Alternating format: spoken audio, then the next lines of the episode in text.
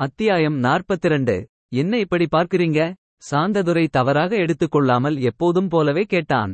சக்தி உங்களோட சின்ன வயசு போட்டோ வச்சு பெரியவரா ஆன அப்புறம் நீங்க எப்படி இருப்பீங்கன்னு அவ கம்ப்யூட்டர்ல கிரியேட் செய்திருந்தா. ஹைட் மட்டும் okay muscular build six pack hmm sorry நீங்க ஃபெயில். அட்டர் ஃபிளாப் போங்க என்றாள் சத்யா. சாந்ததுரை யோசித்தான் இதுக்காக எல்லாம் மனசு வெறுத்து போயிடக்கூடாது டாக்டர். என்னை கிண்டல் செய்யாம இந்த கேள்விக்கு பதில் சொல்லுங்க சிஸ்டர். என் போட்டோ மாதிரி வேற யார் போட்டோவையாவது வச்சு சக்தி இப்படி பார்த்தாங்களா? எனக்கு தெரிஞ்ச வரைக்கும் இல்லை. உங்க கவிதை புக் கிடைக்கவே ஒரு ஆர்வத்துல செய்தா? அது தான். நான் ரொம்ப ஸ்பெஷல் அதை நாங்க யாராவது சொல்லணும். நீங்களாவே சொல்லிக்க கூடாது. நீங்க மனசுக்குள்ளே நினைச்சீங்க. நான் சத்தமா சொல்லிட்டேன். ஆனாலும் சத்யா சிஸ்டர் நீங்க பெரிய உதவி செய்திருக்கீங்க. எங்க முதல் குழந்தை பையனா இருந்தாலும் பொண்ணா இருந்தாலும் பேரு சத்யா தான். பை. சாந்ததுரை போன பிறகும் சத்யா அங்கே சில வினாடிகள் நின்றிருந்தாள். குழந்தை எதற்கும் நாலு புதுப்பாட்டில் டிங்சர் வாங்கி வைப்பது என்று முடிவு செய்து கொண்டாள். சத்யா வீட்டிற்கு வந்து சேர்ந்தபோது ஷாலினி அகல்யாவிடம் நோட்புக்கை காட்டி பேசிக் கொண்டிருந்தாள். Thanks miss. இவ்வளவு ஈஸியா இருக்கு. வாயெல்லாம் பல்லாக ஷாலினி சொன்னதிலிருந்து மேத்ஸ் விஷயம் என்பது சத்யாவிற்கு புரிந்தது. சத்யாவை கவனித்த ஷாலினி அம்மா மிஸ் உங்களை தேடி வந்தாங்க. நீங்க இல்லைன்னு சொல்லிட்டு அப்படியே என்னோட மேத்ஸ் டவுட்டையும் கேட்டேன் என்றாள். கதவை திறக்கிறதுக்கு முன்னாடி யாருன்னு பார்த்துட்டு திறந்தியா? என மகளிடம் வினவினாள் சத்யா. ஜன்னல வழியா பார்த்து பேசிட்டு தான்மா திறந்தேன். அப்போ சரி ஷாலினி ஹோம்ஒர்க் செய்கிறேன் என்று போய்விட சத்யா அகல்யா பக்கத்தில் அமர்ந்தாள். என்னை தேடி வந்தீங்களா அகல்யா? ஆமாம். நான் இங்கே தங்கி இருக்கிறதுல உங்களுக்கு நிறைய சிரமம். வேற வீடு பார்க்க அவர் கிட்ட சொல்லியிருக்கேன். உங்க கிட்ட முதலையே சொல்லி வைக்கலாம்னு நினைச்சேன். அவர் கிட்டனா? அபினவ் கிட்டயா? அவன் அப்படி வீடு பார்த்திருவானா? இல்லை. இன்னைக்கு நான் தங்கியிருந்த பழைய வீட்டுல யாரோ திருடங்க வந்திருக்காங்க. திருடங்களா? இரண்டு மூணு பேரா? உங்களுக்கு தெரியுமா? எத்தனை பேருன்னு எல்லாம் தெரியலை. ஆனால் வீட்டுல இருந்த எல்லாத்தையும் எப்படி எப்படியோ தூக்கி போட்டு வச்சிருக்காங்க.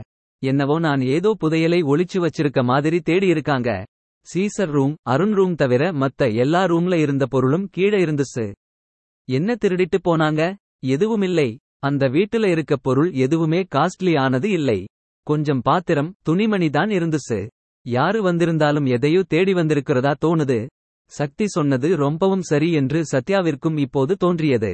என்ன தேடியிருப்பார்கள் மனதிலிருந்த கேள்வியை நேரடியாக கேட்காமல் வேற ஏதாவது அங்கே மறந்து போய் வச்சிருந்தீங்களான்னு யோசிச்சு பாருங்க அகல்யா என்றாள். இல்லை என் கிட்ட நகைன்னு எதுவும் இல்லை. பணமும் நான் கையில வச்சுக்கிறது கிடையாது. அகல்யா சொன்னதைக் கேட்டு தலை அசைத்த சத்யா ஒருவேளை வீடு பூட்டி இருக்கவே ஏதாவது இருக்கும்னு நினைச்சு தேடி இருப்பாங்களோ? என்றாள் சந்தேகத்துடன். அது தெரியலை. ஆனால் திருட வந்தது யாரா இருந்தாலும் இந்த ஊருக்காரங்க இல்லைன்னு நினைக்கிறேன் என்றாள் அகல்யா. சத்யாவிற்கு அவள் சொன்னது ஆச்சரியத்தை கொடுத்தது. ஏன் அப்படி சொல்றீங்க? அந்த வீடு இருக்க தெருல மூணு வீட்டுல ஆளு இல்லை. ஊருக்கு போயிருக்காங்க. அவங்க எல்லாம் நல்ல வசதியானவங்கன்னு ஊருல எல்லோருக்கும் தெரியும். திருடனும்னு நினைச்சிருந்தா அந்த வீட்டுக்கு தான் முதல்ல போயிருப்பாங்க. அகல்யா சொன்னதை ஏற்றுக்கொண்டு தலை அசைத்த சத்யாவினுள் வேறு சிந்தனைகள் ஓடியது. அகல்யா சொல்வது போல அவள் வீட்டில் அத்துமீறி நுழைந்தது வேறு ஊர்க்காரர்கள் இல்லை என்றால் குறிப்பாக அந்த வீட்டில் திருட வேண்டும் என்று தான் வந்திருக்க வேண்டும். ஆனால் ஏன்? எதை திருட?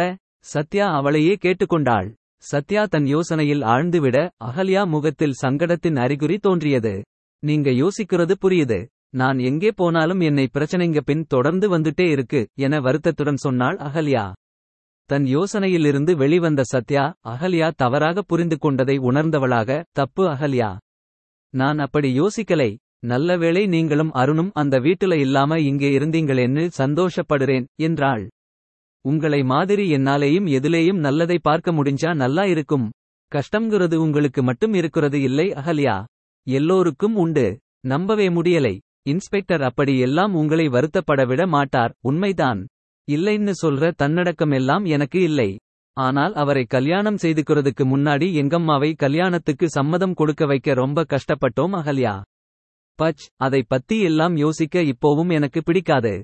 சார் ரொம்ப நல்லவரா இருக்காரே. அப்புறம் ஏன் உங்க அம்மா சம்மதிக்கலை? ஸ்டேட்டஸ் அந்த மாதிரி ஏதாவது காரணமா? முக்கிய காரணம் அவரோட வேலை. அப்போ எல்லாம் அவர் காக்க காக்க சூர்யா மாதிரி இருப்பார். அம்மாக்கு அது பிடிக்கலை. அவங்க சம்மதிச்சாதான் கல்யாணம்னு இவரு ஒரு சைட் ஒரே அடம் பிடிச்சிட்டு இருந்தார். சார் பெரியவங்களுக்கு எவ்வளவு மரியாதை கொடுத்திருக்கார். ஆமா இப்போ இந்த ஊருக்கு அவர் டிரான்ஸ்ஃபர் வாங்கிட்டு வரதுக்கும் அதுதான் காரணம். கிரைம் கம்மியா இருக்க ஊருல இருக்காராம். அவரை தொல்லை செய்ய நான் வந்து சேர்ந்திருக்கேன். அவர் அதெல்லாம் பார்த்துப்பார் அகல்யா. நீங்க வருத்தப்படாதீங்க. இவர் இன்ஸ்பெக்டராயிருக்கிறது உங்க லக். அதே மாதிரி அபினவ் இங்கே உங்களுக்காகவே கரெக்டா இருக்கான் பார்த்தீங்களா? அது மட்டுமா? அவனோட அப்பா டிராமா தையலாக்னு இல்லாம இவ்வளவு ஈஸியா உங்க கல்யாணத்துக்கு பச்சை கொடி காட்டிட்டார். மதியூர் வந்ததுக்கு அப்புறம் உங்களுக்கு நல்லது தான நடக்குது அகல்யா? இனிமேல் எதிர்காலமும் அப்படிதான் இருக்கும். தெரியலைங்க சத்யா. நீங்க அபினவ் சக்தி எல்லோரும் நல்லவங்களா இருக்கீங்க.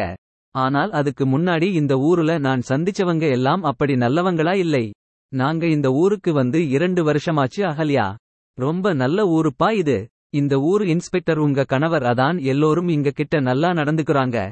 எனக்கு புரியலையே எல்லாத்தையும் சொன்னேன்னா வருஷக்கணக்காகும்.